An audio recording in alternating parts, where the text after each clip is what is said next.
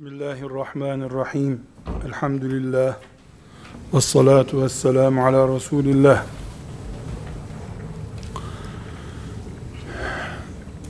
Değerli kardeşler, ne yazık ki yaşadığımız çağda ümmetimize takdir edilen kültür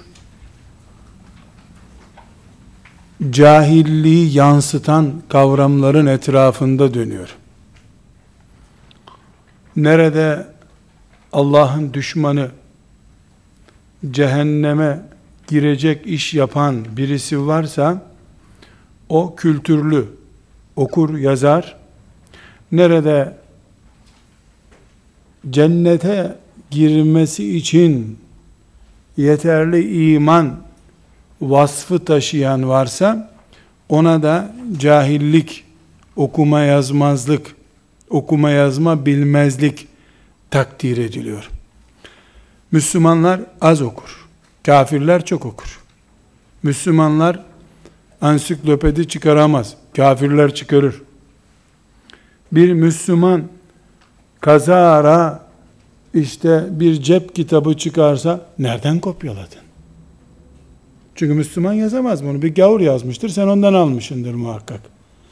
Ne yazık ki neredeyse nüfus kağıdını da okuyamazsın diyecekler bize. Müslümanlığa Müslümanlara cahillikten başka, geri kalmışlıktan başka bir yaftayı uygun görmüyorlar. Biz bu yaftayı hak etmiş olabiliriz. Hakikaten böyle olabiliriz. Ama dinimiz bundan uzaktır. Dağın tepesinde tefekkür halinde ilk defa Cebrail ile karşılaşan peygambere oku talimatı gelmiş bir dinimiz var bizim. İlk kelimesi oku olan bir dinin cahillikle nasıl bağlantısı olabilir? Kesinlikle dinimizin cehaletle asla bir bağlantısı olamaz. Müslümanlar o dinin içini doldurmamış olabilirler. Bu dinin kabahati değil. Yeryüzünde zaferle dönen bir ordu var mı? O ordu esirleri zincirlemiş karargahına götürürken sana bir kilo altın verelim bırak bizi. Tamam işte bir yıllık ihtiyacınızı karşılayalım, şu 10 tane esiri bırakın dendiği zaman okuma yazma bilmeyen 10 çocuğa okuma yazma öğretin bu esirleri serbest bırakalım diyen bir din var mı başka? Böyle bir şey duyuldu mu? Şu trenlerde bile trenlerde dahi okuyan metro istasyonlarında hep okuyor diye bize takdim edilen Almanlar Birinci Dünya Savaşı'nda, İkinci Dünya Savaşı'nda esir aldıkları Fransızlara iki tane okuma yazma öğretin siz serbest bırakalım diyebildiler mi? Ama Medine'ye dönen Bedir ordusu Mekke müşriklerinin burnunu toprağa sürttükleri halde, her an kafasını koparacak kadar onlara hakim oldukları halde Medine'de on çocuğa okuma yazma öğreteni serbest bırakıyoruz dedi. Neden?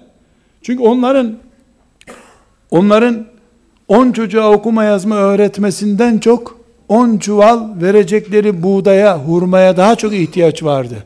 Buna rağmen karın tokluğundan daha çok değer verildiği için okumaya yazmaya 10 çocuk okuma yazma öğrensin çekin gidin Medine'den dendi. Böyle bir ümmet şimdi kitap okumuyorsa, okuma yazmada ikinci sınıf kabul ediliyorsa, evin avizelerini saatlerce silmeye, halılarını yalamaya vakit bulduğu halde kadınlar iki sayfalık kitap okumuyorlarsa bu dinin kabahati olarak düşünülemez. Bunu din yapmadı. Böyle bir dinin mensubu değiliz biz. Biz okumakla başlayan, okumayı ibadet sayan, bir satır okumayı cihada denk gören, savaş meydanında milyarlarca müminin şerefi için canını veren şehidin akan kanıyla oturduğu masasında kitap yazan alimin mürekkebini eş tutan bir dinin var senin. Sen Öyle bir zamana gelmişsin ki kitabı mobilya olarak görüyorsun. Genişliğine göre, cilt rengine göre evine koyuyorsun. Din ne yapsın sana? Bu dinin kabahati değil ki. Din vatan savunmakla oturup masada kitap okumayı aynı görüyor. Sen kitabı mobilya olarak görüyorsan, sen deterjan gibi reklamla etkilenilerek alınan bir malzeme olarak görüyorsan kitabı, bu dinin kabahati değildir. Bir bu. iki elhamdülillah bizim tarihimiz, ümmeti Muhammed'in tarihi, o kadar güzel okuma örnekleriyle doludur ki, o kadar kitaplı, yazılı, okulu, okunmuşluk tarihi olan bir ümmettir ki, bizim tarihimizin en berbat günleri, en berbat günleri, tarihimizin en berbat günleri, şimdi teknolojiyle zirveye çıkmış, okumayı makinalaştırmış, resim gibi bir yazıyı tarayıp makineye okutturacak hale gelmiş teknolojiye rağmen bugünkü milletlerin asla boy ölçüşemeyeceği kadar müthiş büyük örnekler bizim tarihimizde vardır. Bağdat'ın ilk işgal yılları olan Moğollar ve Haçlıların ortaklaşa Bağdat'ı bugünkü gibi işgal edip orada ümmeti Muhammed'e kan kusturdukları ve Abbasi hilafet medeniyetini yıktıkları dönemde yetişmiş alimlerden birisinden bugün söz edeceğiz.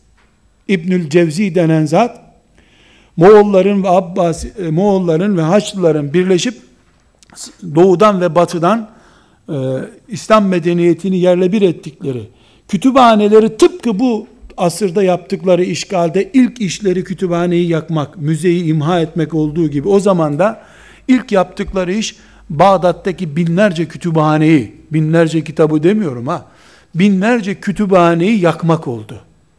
Yakmak için e, vakit bulamadıklarını da e, Fırat ve Dicle nehrine atarak imha ettikleri e, dönemde bile ümmeti Muhammed'in yetiştirdiği okuma makinası gibi insanlar vardır.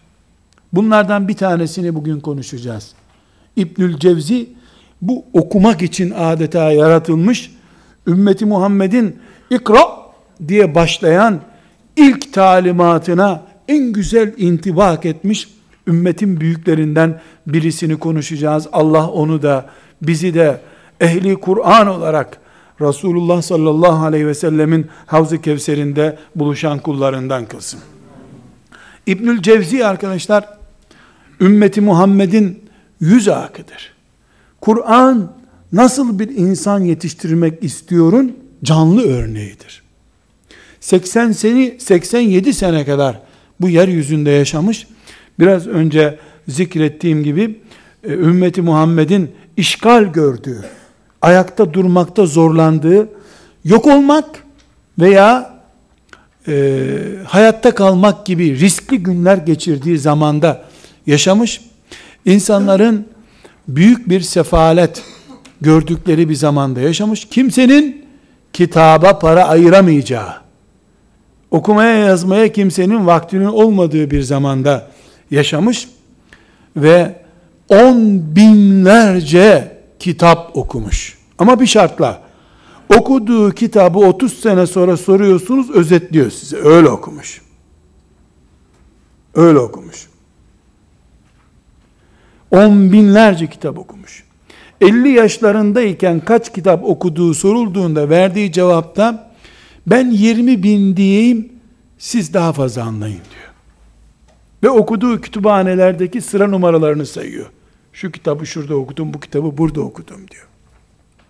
Allah rahmet eylesin. Ve 80 yaşında 30 yaşındayken okuduğu bir kitabı o çok geniş bu zamanın nesi onu anlamayacak özetleyeyim karar verdim diye o gece özetlemeye karar veriyor. Bilgisayarda bile 30 sene bir bilgiyi zor saklarsınız. Manyetik alandı bilmem neydi derken bir numarayla onun bir yerden bozulduğunu görürsünüz.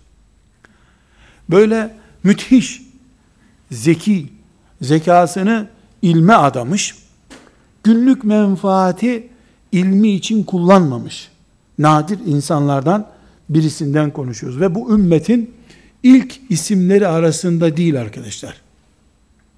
Dikkat edin ben İbnül Cevzi dediğim zaman bir Ebu Hanife gibi duyulmuş bir isimden söz etmiyorum. Bir Ebu Yusuf gibi duyulmuş bir isimden söz etmiyorum. Bir İbni Kayyim gibi isimden söz etmiyorum. İbnül Cevzi diyorum, İbni Teymiye mi diyor bana adam. Hiç benziyor mu? Aralarında 200 sene fark var. 200 sene önce İbni Teymiye'de. Yani meşhur bir isim değil bu üstelik.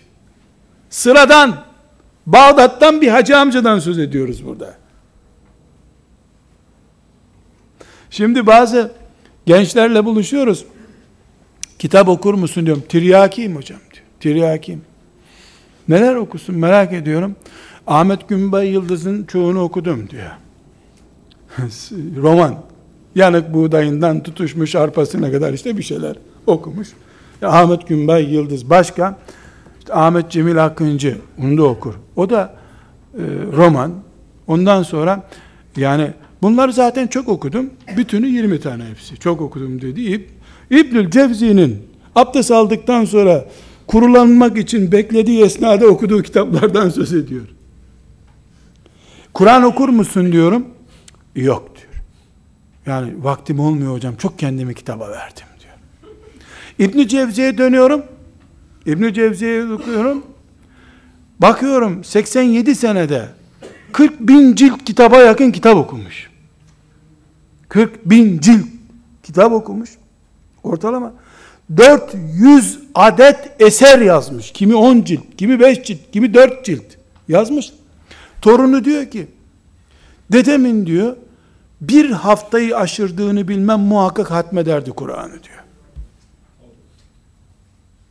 Ne zaman vakit bulmuş, ne zaman yemek yemiş, ne zaman kardeşim evlenmiş, hanım iki hanımı var, sekiz çocuğu olmuş. Çocuk beslemiş. Torunu hayatta babamı, dedemin bir lira birisinden yani bir kuruş birisinden hediye kabul ettiğini, kimsenin yemeğini yediğini hatırlamam diyor. Alnının teriyle eriçerdi diyor. Bir de çalışmış. Hayatında teheccüd kaçırmamış. Camide kılmadığı namazlar için istiğfar etmiş. 3-4 defa camiye gitmediği olmuş çünkü. 5 sene hapis yatmış. 5 yıl.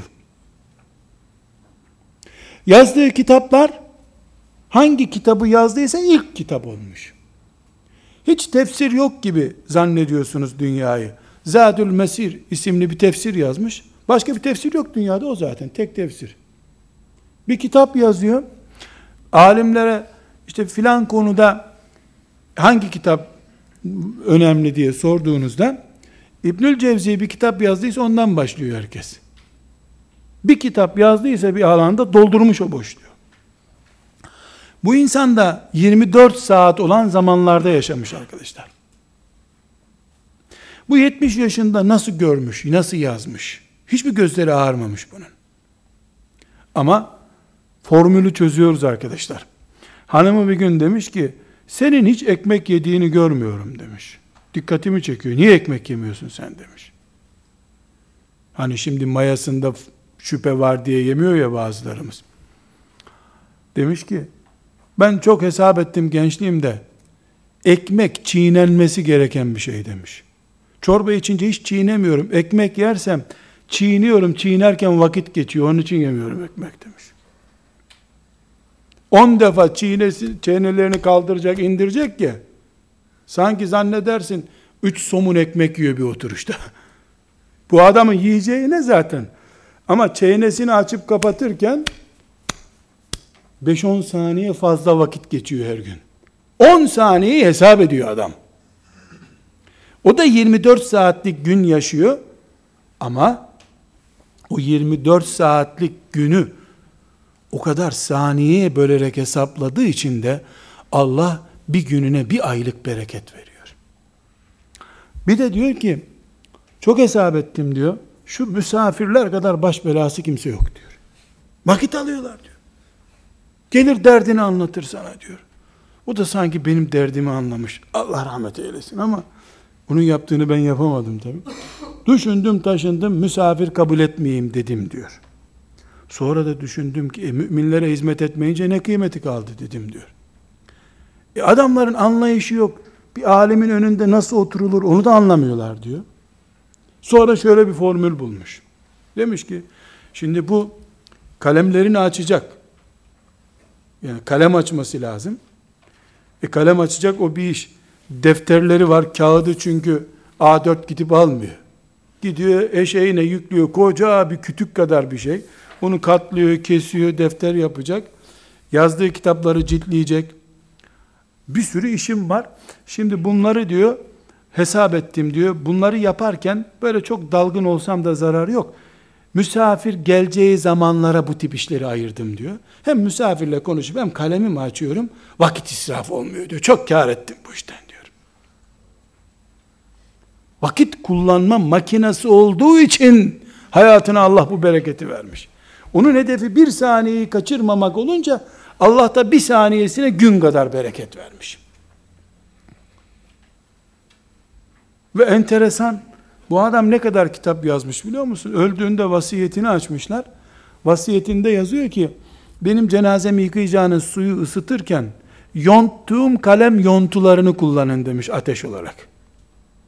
Torunu diyor ki, dedemin cenazesini yıkayacak suyu ısıttık, yonttuğu kalemlerin parçalarıyla, bir çuvalda odun kaldı geride diyor. Yazmış, hayatı bereket.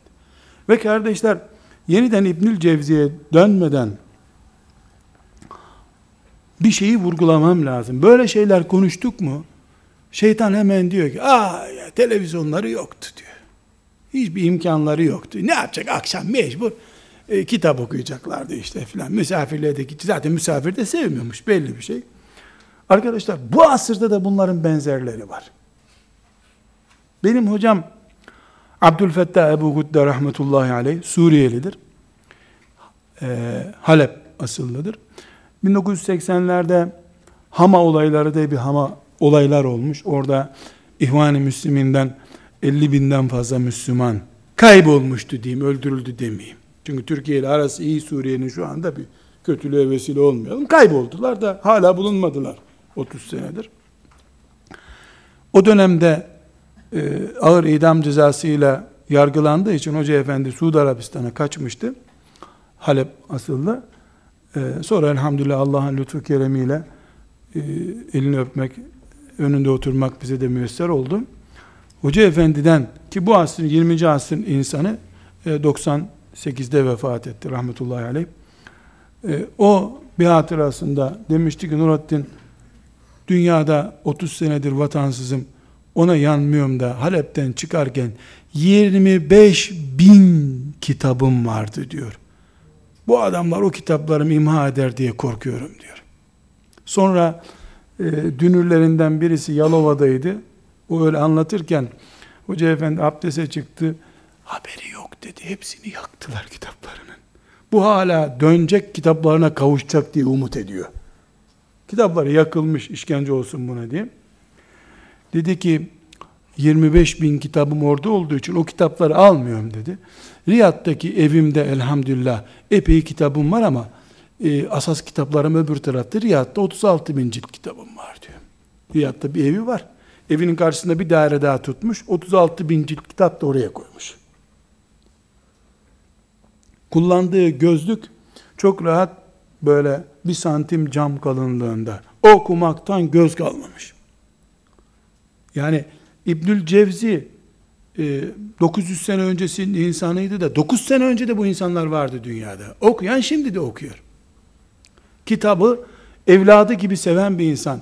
Evimi teşrif etmişti rahmetullahi aleyh Bayrampaşa'da oturduğum zamanlar Türkiye'ye geldiğimde e, kütüphanene bakayım dedi Nurattin. Hiç görmediği kitaplar olduğu için bizdeki kitaplar. İşte bu ne kitabı filan diye soruyor. Filanca kitap dedim. Onu bir bakayım dedi. Onu bir bakayım dedi. Yani onu yazan da muhakkak onun talebesidir filan o düzeyde birisi. Ben de kitaplar böyle rafta tutuyor. Bir tanesini bu parmağımla tuttum. Çektim gelmedi kitap. Rafta sıkışık duruyor. Tuttum iki parmağımla çektim. Ne yapıyorsun dedi. Bu kitabı demiştiniz hocam dedim. Sadullah de oğlum 4-5 yaşında onun ayağının altında dolaşıyor böyle. Bunu dedi alıp öyle koltuğun üstüne sert koyuyor musun dedi. Müslüman kitaba çocuğu gibi davranır dedi. Bak istemiyorum kitabı dedi vazgeçti. Birden soğuk bir ortam oldu. Yani kitabı takdim edecektim güya filan. Dedi sen kitaba tutmayı bilmiyorsun daha dedi. Önce dedi etrafını açarsın kitabın böyle dedi. İncinmesin diye rahat rahat alınır oradan kitap dedi. Rahmetullahi aleyh. Böyleleri de vardı arkadaşlar. Sonra oturduk. Ee, işte İstanbul'a geldiği için kütüphanesinden uzak. Burada e, bir haftadan fazla misafir kalmıştı. Dedi ki Nurattin çok canım sıkıldı dedi. Beni Süleymaniye kütüphanesine götürsene biraz gözlerimizi sürmeleyelim orada dedi. İşte okumaya vakti yok. Kütüphanede zaten ayakta duramıyor. Bir sürü hastalığı var. Yani işte gözüne sürme çekecek. Kitapları seyredecek. Kitap seyredecek. Bu bir zevk meselesi. Bu ikra diye başlayan kitaba iman etmenin sonucu bu. Sadece o da değil.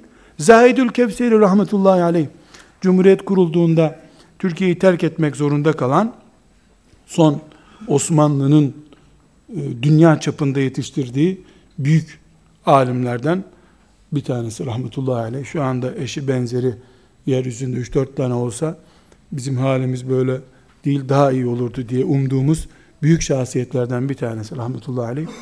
Türkiye'yi terk ettiği zaman Suriye üzerinden Mısır'a gidiyor.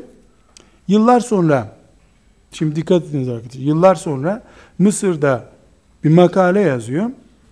Makalesinde diyor ki e, Türkiye'den çıktığımda Mısır'a gelirken yolda konvoy ara vermişti. Ben o arada Şam'da filan kütüphaneye girmiştim. Orada filan yazma eseri gördüm diyor. Şimdi dikkat edin. Yazma eseri gördüm diyor. O eserden hatırladıklarımı buraya not alayım diyor. Ama diyor kimse ayıplamasın beni diyor. E, ezberden yazıyorum bunları diyor. Yani Şam'da konvoy mola vermiş. Gidiyor ya Mısır'a. İşte ne kadar ara verilir? Birkaç ay mola vermişler midir? Ne kadar mola verdiyse bu herkes işte Şam'da kumaş alalım filan diye gittiği zaman da bu da kumaş almaya gitmiş kütüphaneye. Orada bir kitap görmüş. Çok hoşuna gitmiş. incelemiş onu. 15 sene sonra Mısır'da bir makale yazıyor. Ee, yani kimse beni ayıplamasın diyor. Yıllar oldu gördüğüm bu kitabı diyor. Şimdi o kitabı biz aynı kütüphanedeki kitabı inceliyoruz. Virgüllerine bile dikkat ederek yazmış. Sayfalar aktarıyor oradan. E bu da üstelik Arap da değil, Düzceli dediğimiz zat. Düzce'den babası İstanbul'a göndermiş bunu. İlerlemiş, ilerlemiş Şeyhülislam yardımcısı olmuş. Osmanlı'nın da çökme döneminin adamı. Bunun üzerine Osmanlı çökmüş zaten. Bir kütüphanede bir saat duruyor. Daha doğrusu Şam'a uğruyor. Bak işte tarihi yerler ne kadar burada kumaş ucuzdur filan. Battaniye al bir şeyler alsana. Gidiyor kütüphaneye uğruyor. Kütüphanede bir kitap görüyor. Onun kafasına yazıyor. Kalem yok, defter yok. Zaten sürgün gidiyor. Yani bu her an yakalandığı bir yerde alınacak, hapsedilecek bir tarzda gidiyor. Kaçak bir yolculukta not tutuyor. Kafası ne kadar boş, ne kadar dinlenik ki not tutuyor. Şöyle de olabilir gerçi cep, cep telefonuyla fotoğrafını çekmiş olabilirdi yani. 1925'te. Cep telefonuyla da yapmış olabilirdi bu işi. Sonra cep telefonunu büyütmüştür bilgisayarda çektiği resmi. Mesele arkadaşlar teknoloji meselesi değil. Kafa kafa aşk meselesi bu. Himmet meselesi. Kafan büyük oldu mu vallahi bilgisayara da ihtiyacın yok. Ama kafan küçük oldu mu milletin kitap yazdığı bilgisayarla sen oyun oynarsın akşama kadar. Bilgisayar adam büyütseydi çocuklarımız çoktan Evliya Çelebi olmuşlardı. Her çocuğun bilgisayarı var şimdi. Mesele teknoloji meselesi değil. Yani Almanlar çok okuyorlarmış. Şimdi okuyorlar mı onu bana söylesin bir kimse. Burada kardeşler biz İbnül Cevzi'yi kuru kuruya övmekte bir yarar elde edemeyiz. İbnül Cevzi'nin büyüklüğünü konuşurken niye küçük kaldığımızı da anlıyor olmamız lazım bizim. Ama özellikle vurguluyorum. Bir, İbnül Cevzi ümmetin tıpkı bugünkü Irak gibi olduğu bir zamanda Bağdat'ta yaşadı. İşgal güçlerinin vurup dağıttığı zamanların adamıdır. Bir. İki. İbnül Cevzi 3 yaşında babası ölmüş. Annesi de bu çocuğa ben bakmam diye atmış bunu. Ne ana ne baba büyümüş. Halası Allah rızası için götürmüş caminin imamına vermiş bunu. Sen bak bu çocuğu demiş. Yetim gibi öksüz, annesiz büyümüş bir çocuk. 17 yaşında ezber bildiği kitapları ben size söyleyeyim arkadaşlar. Az çok Buhari kaç cilt görüyorsunuz. Buhari, Müslim, Tirmizi, Nesai, İbn Mace, Muvatta, Ahmet bin Hanbel'in 40 bin hadis bulunan kitabı, Saad bin e, e, Tabakat, e, ondan sonra yani şu anda benim ismini, hatır, ismini hatırlamakta sıkıntı çektiğim, kimi 10 cilt, kimi 5 cilt olan kitapları 17 yaşında bitirmiş. 17 yaşında biraz önce dinlediğiniz hafızın kıraatinden 7 türlü yapabiliyormuş. Kari bir de aynı zamanda. Kur'an-ı Kerim'i 7 türlü ezber biliyor. Yetim, ana yok, kimse yok. Halası götürmüş camiye vermiş bunu. Caminin imamı da ilgilenmiş bununla. Para yok, pul yok. Ama bir şey var. Kendi hatıratında diyor ki doğduğumdan beri kendimi kitap aşkıyla yaşamış bilirim diyor. Şu dünyada okumaya hasret gideceğim ona yanıyorum diyor adam. Bizi delirtmek için. Okumaya hasret gideceğim ona yanarım diyor. Okuduğu kitaplar arkadaşlar. İstanbul'da bütün camilerdeki imamların, müezzinlerin kitaplarını toplasan, hepsini ayrı ayrı kitap saysan, İbn Cevzi'nin okuduğu, yazdığı kitap kadar kitap yoktur burada. Adam okumaya hasret gideceğim ona yanıyorum diyor. Bu bir sevda meselesi. Neye aşıksan Allah onu sana veriyor. Biz çocuklarımıza sınıf geç sana telefon alacağım diyoruz. Sınıf geç sana bilgisayar alacağım diyoruz. O da Allah şu güneşi durdursa da bir satır fazla kitap okusam diye uğraşmış. Herkese istediğini veriyor Allah. Biz bisiklet sevdirdik çocuğumuza, bisiklet aldı çocuklarımız. Biz okumayı sevdirmedik. Bizi okurken görmedi ki çocuklar. Bunaldık, çok yoruldum, biraz kitap okuyayım diyenimiz oluyor mu hiç? Bu adam Şiilerin jurnallaması üzerine 5 sene hapis yatmış. Uuu güller açmış kafasında. Derdi ne? Kitap okuyacak hapishanede. Kitap okuyacak. İçimden geçiyor. Ben o zaman olsam mezarının duvarını filan kitaptan yapardım. Orada dirilirse okusun diye. Nasıl olsa toprakta çürümüyor kitap. Yani bunu kitapla bir kenara koy. Bu adam hastalık hastalık hissetmiyor. İbnül Cevzi rahmetullahi aleyh ümmetin yüz akı arkadaşlar. Ümmetin yüz akı ve benim en çok dikkatimi çeken yıllardır böyle İbnül Cevzi'yi şöyle mahşerde bir görsem kucaklaşsam geçiyor içimden. Böyle öyle sevdiğim bir insan olmasının temel nedenlerinden biri. İki şeye çok dikkat etmiş. Bir, bütün 87 sene yaşamış bu dünyada, müthiş şöhret zamanında da ama camide cemaate giden bir hacı dede rolünü hiç bozmamış. Şöhreti şımartmamış bunu. Mesela 20 yaşındayken en çok sevdiğin kim? Kimden etkilendin sorusuna Ahmet bin Hanbel, Hasan Basri, İmam Gazali diye cevap vermiş. Üçü de farklı mezhep insanı.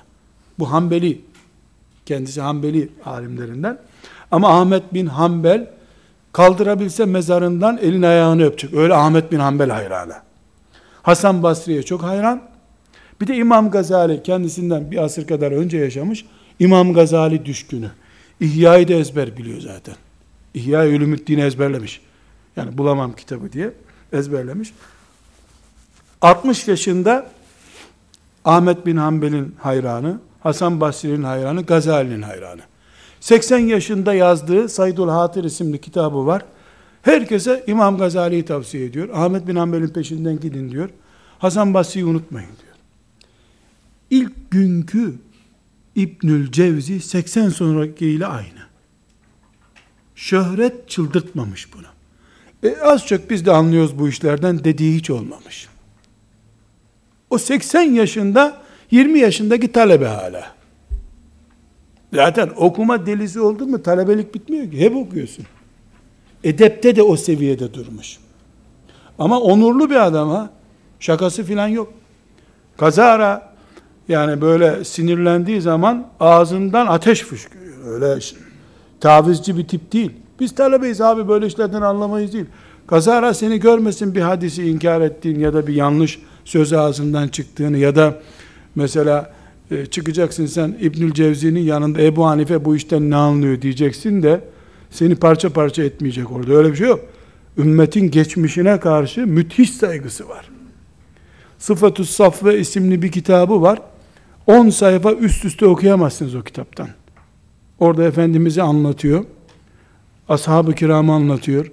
Allah dostlarını anlatıyor. Ömer bin Abdülaziz'i anlattığı bir kitabı vardır. Yani en fazla 20 sayfa okuyabilirsiniz üst üste. Geçmişe hürmeti sınırsız. Müthiş bir hürmet, bir saygı. Zaten kalkan edeple kalkmış arkadaşlar. Edebini bozanı çökertmiş Allah. Gazali de öyle. Yani ümmeti Muhammed'in en çok okunan kitaplarından birisini yazdığı halde bir mağarada ölmüş. Öyle bir bedevi köylü tipiyle bir hayatıyla e, şöhret bulmuş. O üç satır makale yazdığı için kendisini bulunmaz deha zannedenler ölümüyle beraber hatta ölmeden ölüp gitmişler. İbnül Cevzi rahmetullahi aleyh müthiş bir kalemi var. Müthiş kaleminin yanında hoparlör gibi de bir ağzı var. Torunu dedesinin konuşma yaptığı yerleri anlatıyor. 10 bin kişiden az dinleyen olduğunu görmedim onu diyor. Arkadaşlar 10 bin kişi ne eder biliyor musunuz bir meydanda?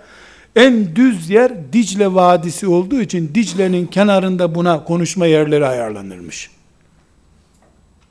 O da halifenin sarayının düzlüğüne rastladığı için halife de mecbur balkonlardan çıkıp bunu dinlermiş. Halife kim varsa artık konuşmaya başlıyor.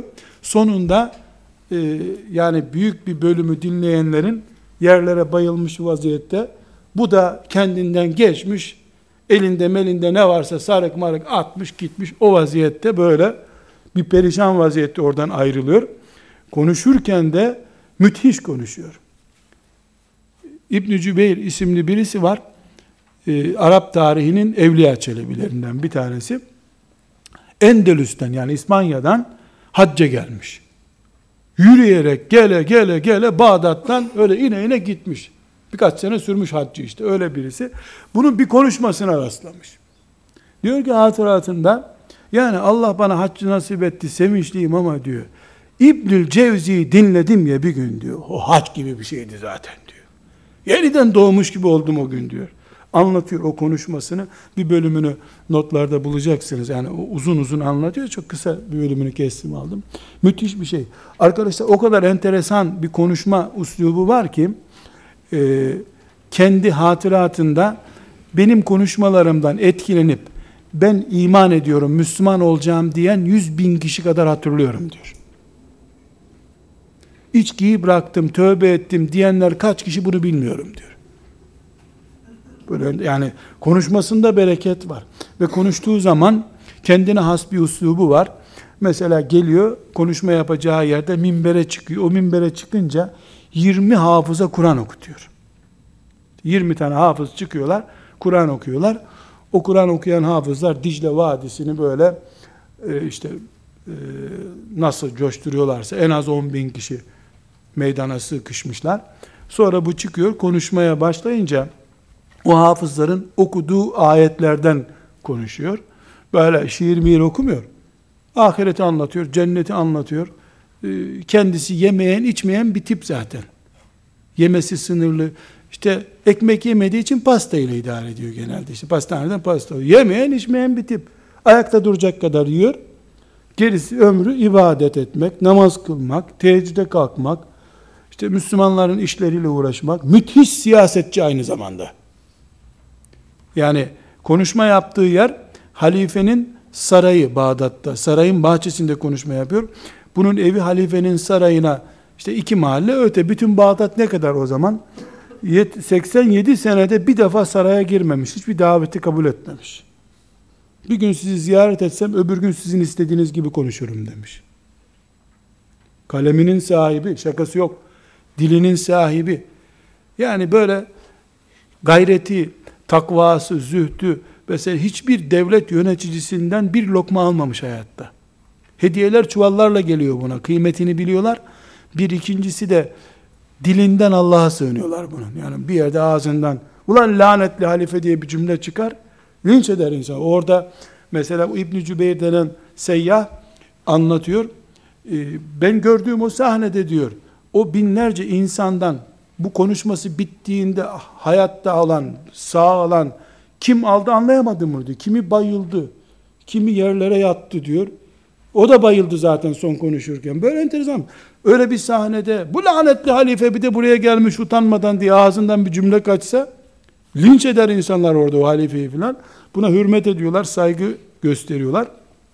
Mesela halifeler genelde Hanefi fıkhından bu Hanbeli ama buna rağmen e, dinini, Allah'ın şeriatını, Kur'an'ı, sünnet her şeyden üstün tuttuğu için bunun mezhebine filan bakan yok. Çünkü herkes biliyor ki bu mezhep ırkçısı filan değil. Bu Kur'an delisi. Peygamber delisi birisi. Bunun mezhebi Allah, mezhebi sünnet, mezhebi ashab-ı kiram. Yani böyle kör bir alim, kör bir taklitçi olmadığı için de hürmeti sınırsız görmüş. Sahi görmüş. Buna rağmen arkadaşlar iki musibet yaşamış. Birincisi Hazreti Ebubekir'in torunlarından üstelik. Yani e, çocuklarına yazdığı bir vasiyeti var. Yavrum benden sonra şerefimize dikkat edin biz Ebu Bekir'in torunlarındanız diyor. De hikmeti ilahi arkadaşlar oğlu şarapçının teki. Hatta şarap parası bulamayınca bunun kitaplarını çalmış satmış. Adamın hayatta kitabı canı kadar değerli. Çocuğu bunun kitaplarını satıp meze alıyor kendisine bir şeyler yapıyor. Bağdat'ta zaten yani dediğim gibi işgal yılları, içki filan serbest bunun döneminde. Bu da e, bir vaazında oğlunu evlatlıktan kovduğunu, tövbe etmediği sürece e, bunu e, evlatlığa kabul etmediğini söylüyor. Daha sonra bu öldükten sonra rahmetullahi aleyh çocuğu bunun çocuğu için yazdığı vasiyetini en son kitap olarak satıyor. Yani son meze parası olarak bunun son kitabını görüyor. İlk cümle e, çok dikkatini çekiyor çocuğun. Yani alıcı bakıyor kitaba, oğlum diyor bu sen sen misin bu adamın çocuğu diyor. Evet diyor. Bak sana ne yazmış baban burada diyor. Açıyor. Oğlum biz Ebu Bekir'in çocuğuz şerefimi koru diyor. Ebu Bekir'in torunuyuz diyor. Amca ver o kitabı satmıyorum diyor. Gidiyor. Ee, bir insanda arkadaşlar ihlas olursa sen öldükten 30 sene sonra bile Allah seni koruyor gene ya. Tövbe istiğfar ediyor. Bütün babasının sattığı kitaplarını yeniden piyasadan topluyor. Ama tabi her halükarda iş işten geçiyor. Bunun e, oğluyla ilgili e, yani umudu torunu, o çocuğundan olan torunu, yani o berbat adamdan olan torunu bunun emsalinde bir alim olarak tekrar yetişiyor elhamdülillah. Aynı kalitede. Ee, kızları var. Kızları da kadın dünyasında böyle şöhretler enteresan. Kızlarından umduğunu bulmuş ama. Kızları da müthiş bir yetenek ve hizmet ehli olarak yetişmişler. İkinci olarak da arkadaşlar e, Abbasi döneminin son yılları e, Selçukluların işte Harzem Şahlar filan vesaire Melik Şahlar filan o kadronun ve İran kökenli Rafizilerin e, Abbasi sarayının altını oydukları dönemdir. Müthiş bir şekilde altını oydular. Abbasi sarayının e, Moğollar da geldiler eliyle koymuş gibi e, kaldırdılar. Çünkü içi oyulmuş bir saltanattı zaten hilafet maalesef. Bu dönemde İbnül Cevzi siyasetle de ilgileniyor. Ee, sıkı bir şekilde konuşmalarında, kitaplarında e, ümmeti Muhammed'in kaderiyle bu şekilde oynanmasına karşı çok ağır uyarılar yapıyor. E, Rafiziler de sarayda etkin oldukları bir dönemde bunu alavara dalavara 5 yıl hapse attırıyorlar. Hapisten e, sonunda e, bakılıyor ki hakikaten masum, zavallı birisi hapse atılmış oluyor ve e, af gibi bir şeyle Bağdat'a geri gönderildikten bir hafta sonra da Allah Teala ruhunu alıyor. Yeniden e, böyle bir maceraya, kavgaya, gürültüye bulaşmadan vefat ediyor. Arkadaşlar ümmeti Muhammed e, İbnül Cevzi'nin sağlığında da değerini bildi. Ölümünde de değerini bildi. Ramazan-ı Şerif'in 12. gününde vefat etmiş. Bunun cenazesinde ölmemek için insanlar oruçlarını açmak zorunda kalmışlar arkadaşlar. Bu ne demek?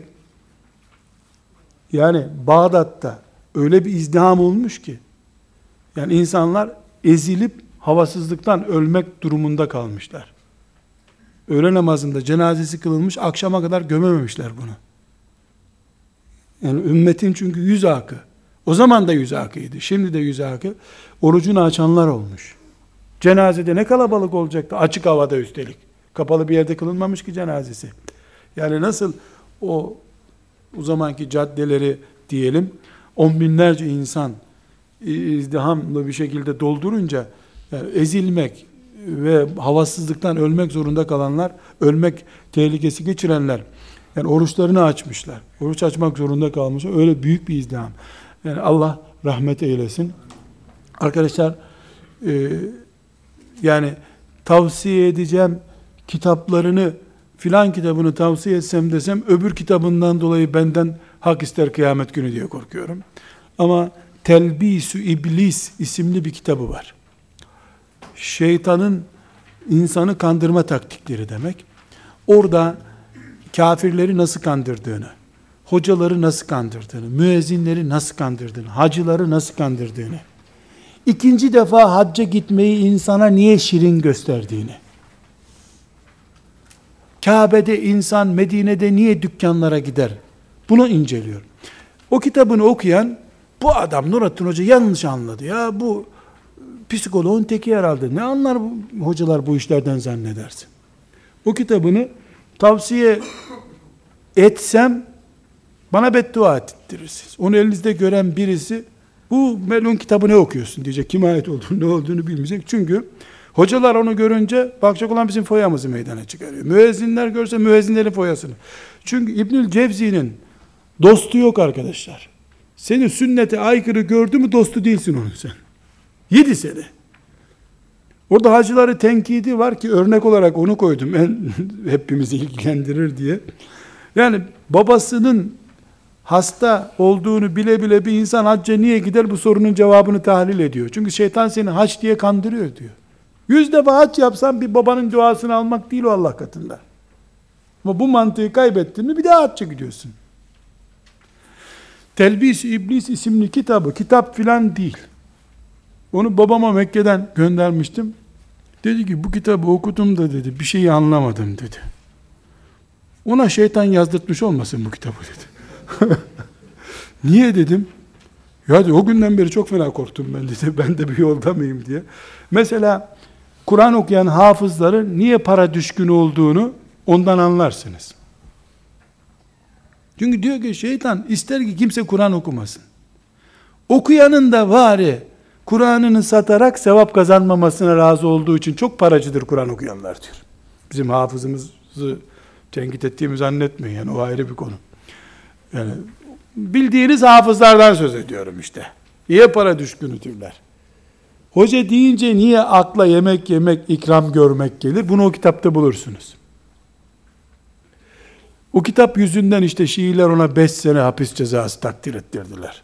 Öyle öldürtecektiler onu da halkın baskısından korktu hilafet serbest bırak, bırakmak zorunda kaldılar onu. Saydul Hatir isimli bir kitabı vardır. Aklıma takılanlar kitabın Türkçesi. 80 yaşında yazmış bu kitabını. Kitabın başında diyor ki ya diyor her konuda bir kitap yazdım. 400 kitap yazmış çünkü. 400 cilt değil ha. 400 konuda kitap yazmış. Bunların içinde tıp kitabı var, astronomi kitabı var. Çok iyi Yunan filozoflarını biliyor. Abdestsiz olduğu zamanlarda felsefe kitaplarını okumuş. Şimdi abdest için su getiriyor çocuklara. Boş durmamak için felsefe kitabı okumuş o arada. Sonra Yunan filozoflarını tenkit eden kitaplar yazmış. Okuma makinesi gibi bir şey. Şimdi e, diyor ki çok kitaplar yazdım diyor. Bazen insan boş kalınca, avara kalınca kafasına bir şeyler takılıyor diyor. O kafama takılan şeyleri kitap olacak durumda değil. 15 satırlık, 20 satırlık notlar. Bunlar zayi olacak diye korktum diyor. Gelecek nesle bunları da aktarayım düşündüm diyor. Bana göre Kur'an ve hadisten sonra fıkıh kitabından değerli bir kitap o. Hangi baskısını gördüysem almışımdır. Ona yakın baskısı var bende. Yani en son bir baskısı çok hoşuma gitti. Beş tane aldım. Olur ki biri kaybolur maybolur. Bir tanesini eve bıraktım. Bir tanesini arabada tutuyorum. Bir tanesini kütüphanemde duruyor. Yani o kadar değerli bir kitap ki. Çünkü arkadaşlar 50 bin cilde yakın kitap okumuş bir insanın hatıraları bunlar. Fıkıh kitabına falan benzemez. Ve yani o kitabı cesaret etmek, e, tercüme etmeye bir türlü cesaret edemedim. 30'a yakın kitap tercüme ettim. Fakat o kitabı zayi ederim. Korkusuyla tercüme edemedim. Kimse de tercüme etmiyor. İnşallah yani o kitaptan Türk halkına yarayacak şeyleri Ramazan'a kadar tercüme etmiş olacağım. Sonunda kafama bunu da koydum. Ee, kıyamet günü herkes tutunacak bir etek ararken İbn Cevzi'ye derim ben senin kitabını tercüme etmiştim diye umuyorum yani inşallah. Yani o kitabın arkadaşlar tamamı tabi bize yarayacak düzeyde değil. İşte düşünün yani bütün İslam tarihini özetle ve müthiş tarihçidir. Tarihte sayılı adamlardan birisi. Tarihi bilgisi çok fena. Böyle. Asas mesleği hadis alemi bu. Çünkü aşağı yukarı yüz bine yakın hadis biliyor ezber. Senetleriyle, ravileriyle filan beraber. Tefsirde de birinci sınıf adam. Tarihte de eşine az rastlanır bir adam. Bu acayip bir tip. Böyle bir adamın hatıralarını düşünün. Hatıra derken işte Bağdat'a giderken birisi bize yemek ısmarladı. Dedik ki biz bu kebaptan yemeyiz. Acı. Öyle hatıralar değil ha. Mesela bir noğlu aşağı yukarı 300'e yakın hatıra kendisi rakamlandırmış. Mesela bir, birinci hatırasını söyleyeyim. İnsanlar niye harama düşkün oluyorlar da helaller zevk vermiyor? Hatıra dediği bu şey. Mesela işte biraz önce anlattım. Misafirlerin vakit işgaline karşı ne yapılabilir? Adamın hatıra dediği de bir kitap konusu zaten. O kitap bir cilttir. En az 300 cilt eder benim gözümde. Böyle müthiş şeyleri var.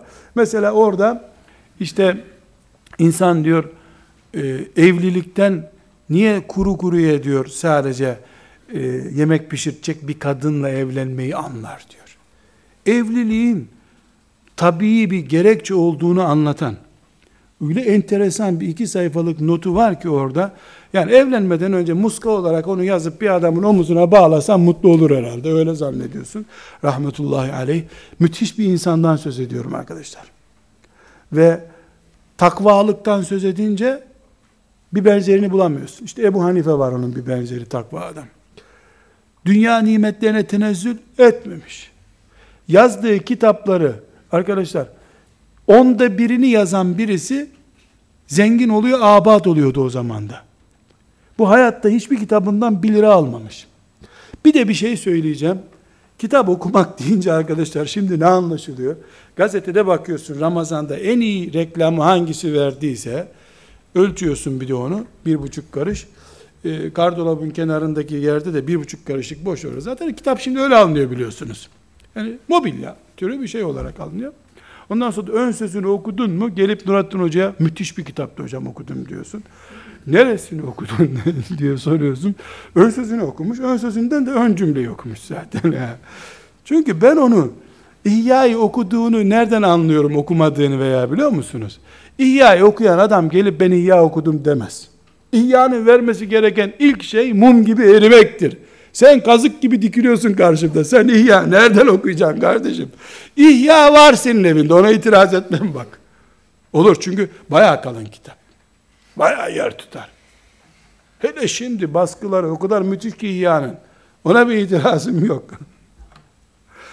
Sonra arkadaşlar yani bu zatların kitap okuduğu dönemlerde enteresan bir şey var. Verrak denen meslek var o zaman. Kırtasiye de kelimesi o zamandan Bağdat'tan kalma bir kelime. Verrak var, kırtasiye var. Kırtasiye demek kağıt satan adam demek. Adamın 20 tane kitap var. İşte İbnül Cevzi'nin 20 kitabının orada var. Şarapçı çocuğu getirip satmış orada duruyor onlar. Sen gidiyorsun boy boy böyle ambalaj kağıtları var ya kağıtlar öyle Çin'den gelmiş. O zaman da Çin'den geliyordu kağıt. Gidiyorsun 5 top kağıt alıyorsun. Orada bir masa var. Şu kitabı okuyacağım diyorsun. Okuyorsun, alıyorsun. O kitabı divitiline orada yazıyorsun. Kimse sana kitap basıp vermiyor. Baskı diye bir şey yok arkadaşlar. Ya da çok alim biriysen talebelerine diyorsun şu kitabı yazın getirin bana. Onun için Süleymaniye Kütüphanesi'nde bir kitabın 10 tane yazma nusası var diyor. Ne demek 10 tane yazma? Kitabı aslında adam bir tane yazmış. Ama okumak isteyen o kitabı alsa adam kitabını vermiyor ki. Ya onu ders olarak okutuyor, sen not tutuyorsun. Mesela Buhari'nin 100 tane yazması var diyor. Ne demek? Bir hoca okumuş Buhari'yi, talebe de yazmış o arada bir cümle eksik çıkmış. Onun için tahkik edilen, redekte edilen kitaplar karşı karşıya konur. İlk müellifin yazdığını buluyorsan yapacak bir şey yok. Orijinalini buldun. O genelde Moğollar veya Amerikalılar tarafından yakılmıştır. Orijinal ne yapıyorsun bu sefer? Başkaları tarafından not tutulmuş 3-4 tanesini karşına koyuyorsun, karşılaştırıyorsun, en doğrunu sayı çıkarıyorsun. Onun orası eksik, bunun burası eksik. Bu şekilde bu adamlar, bu bahsettiğim 50 bin cilt kitap okumuş bu kitap canavarı, tamam mı? Kütüphaneye girip şöyle sallanarak okumamış bu kitapları arkadaşlar. Cahiz diye birisi var, o da bunun yaşıtlarından. Onun böyle takva yönü falan olmadığı için 20 sene sonra bile bu işi vaktince çok olanlara pek sırası gelmez onun. Edebiyatçı birisi işte. Böyle Allah rahmet etsin bile diyeyim mi diye düşünüyorum yani ama şimdikinden daha tabii emsalsiz birisi. Bir gün kadının biri ressama gitmiş. Demiş ki ressama e, bana demiş şeytanın resmini çizsene demiş. Ressam da demiş ki ben şeytanı görmedim ki demiş. Bana demiş tipsiz bir adam getir ona benzeteyim onu demiş. Bu da gitmiş cahaza demiş seni demiş bir yere götürsem bir saatliğine gelir misin? Ee, ne yapacaksın demiş. Rüşvet ne kabul eder? Sana oradan bir kitap alırım demiş. Gelirim demiş. Cihazı götürmüş. Bu benziyor mu? Ha bunu yaparım demiş. Niye biliyor musunuz arkadaşlar? En son saçını taradığından 20 seneyi hatırlıyor. Saçına tutmamış. Saç taramayı kitap okuma düşmanı görüyor çünkü. O kadar tipsizleşmiş ki kafası, kadın bunu şeytan diye götürmüş ressamın önüne. Şimdi arkadaşlar, lise bitirecek, hafız olacak, üniversiteye hazırlanacak, artist gibi akşama kadar aynanın önünde duruyor delikanlı ondan sonra da ben onu götürmem lazım ressama. Şeytan örneği olarak değil de hayatta alim olmaz adam resmi çizmesi için. Arkadaşlar ümmetimizin ne mübarek geçmişi var ya. Nasıl övünmem ben bu geçmiş. En berbatı cahiz bile kitap delisi. Bizim en takvamız aynanın önünden çıkmıyor. Ümmetin orijinali biz değiliz arkadaşlar. Müslümanız elhamdülillah. Allah imanımızdan bizi ayırmasın. Ama ümmeti Muhammed'in e, örneği olacak bir model değiliz. Her halükarda konuşulacak o kadar şey var ki İbn Cevzi'nin yani benim onun kitaplarından alıntılarım sabaha kadar bitmez. Ama ben burada size arkadaşlar benim hayatıma yön veren, uykularımı kaçıran, beni 40 yaşına kadar evlenmeyeyim, bu adamların kitabından okuyayım diye kafamı bulandıran adamlardır bunlar. Sonra Allah babamdan razı olsun. 28 yaşındaydım. Beddua ederim diye korkuttu beni evlenmek zorunda kaldım. Ben 40 yaşına kadar bu kitaplara doyacağım diye kararlıydım. İşte İbn Cevzi de doymamış. İyi ki öyle bir karar vermedim yani. Bozdum kararımı. O da 80 sene okumuş. Kitaba hasretten gideceğim bu dünyada diyor. Hiç kitap görmemiş zavallı. Ne yapsın? Arkadaşlar bu broşürü okumanızı tavsiye ederim. Bir örnek alırız filan diye değil. Ulan bizim geçmişimizde böyleymiş işte diye hiç olmasın teselli eder. Güzel çay içip muhabbet ederiz o arada yani hiç olmasın. Vakit kalır. Konuşmak için malzeme çıkarırız. Hayır. Arkadaşlar biraz erkekliğimizden, biraz kadınlığımızdan utanırız belki. Yazık yahu.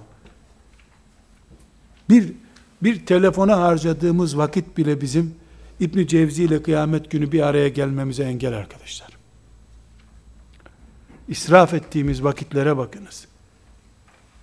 Yani ben lokantalarda mecburen yemeğe gittiğim oluyor. Böyle yetim çocuk gibi bekletiyorlar. Ulan ne bekliyoruz diyorum. İşte sipariş verdiniz ya sipariş geliyor. Getir siparişimi kardeşim. E hemen gelirse ayıp. Niye?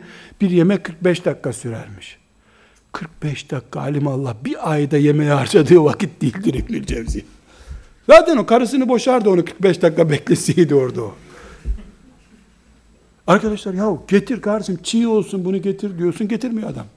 Bekleyeceksin orada. Bir salata getiriyorlar böyle bekliyorsun. E bu bitti tatlıyı getirin yok. O da yok. Niye? E yemek kültürü. Lanet olsun bu kültüre. Lanet olsun. Yemek, ulan yemeğin kültürü olur mu lan? Boğazından aşağı gidiyor, pislik oluyor. Bundan kültür olsa ne olur? Çiçek olsa ne olur? Yemek kültürüymüş. Çok çiğneyecekmişin. Vallahi çok çiğnemek tıbbi bir gerekçeymiş. Onu bilmiyorum ama İbn Cevzi de çiğnenmeyecek şeyler yemiş. O bu kuralı da biliyordu demek ki. Çiğnemeden yutulmaması gerektiğini biliyordu. Çiğnenmeyecek şeyler yemiş demek ki. Arkadaşlar korkarım Allah kıyamet günü bize der ki tamam siz kötü zamanda yaşadınız ama İbn Cevzi'yi duymamış mıydınız der diye korkuyorum. Bir de arkadaşlar vakit bulursanız konuşan kitaplıktan okursunuz. Yani çok çünkü 14 sayfa bayağı vakit gerekiyor bunun için. Haberler var, izlenecek misafirlik var, ziyaretler var. Ee, sonra biz onun gibi böyle delikanlı da değiliz, gözlüksüz de okuyamıyoruz. Gözlüğün yanında mı filan. Ve sallallahu ve sellem ala seyyidina Muhammed ve ala alihi ve sahbihi ecma'in velhamdülillahi rabbil alemin.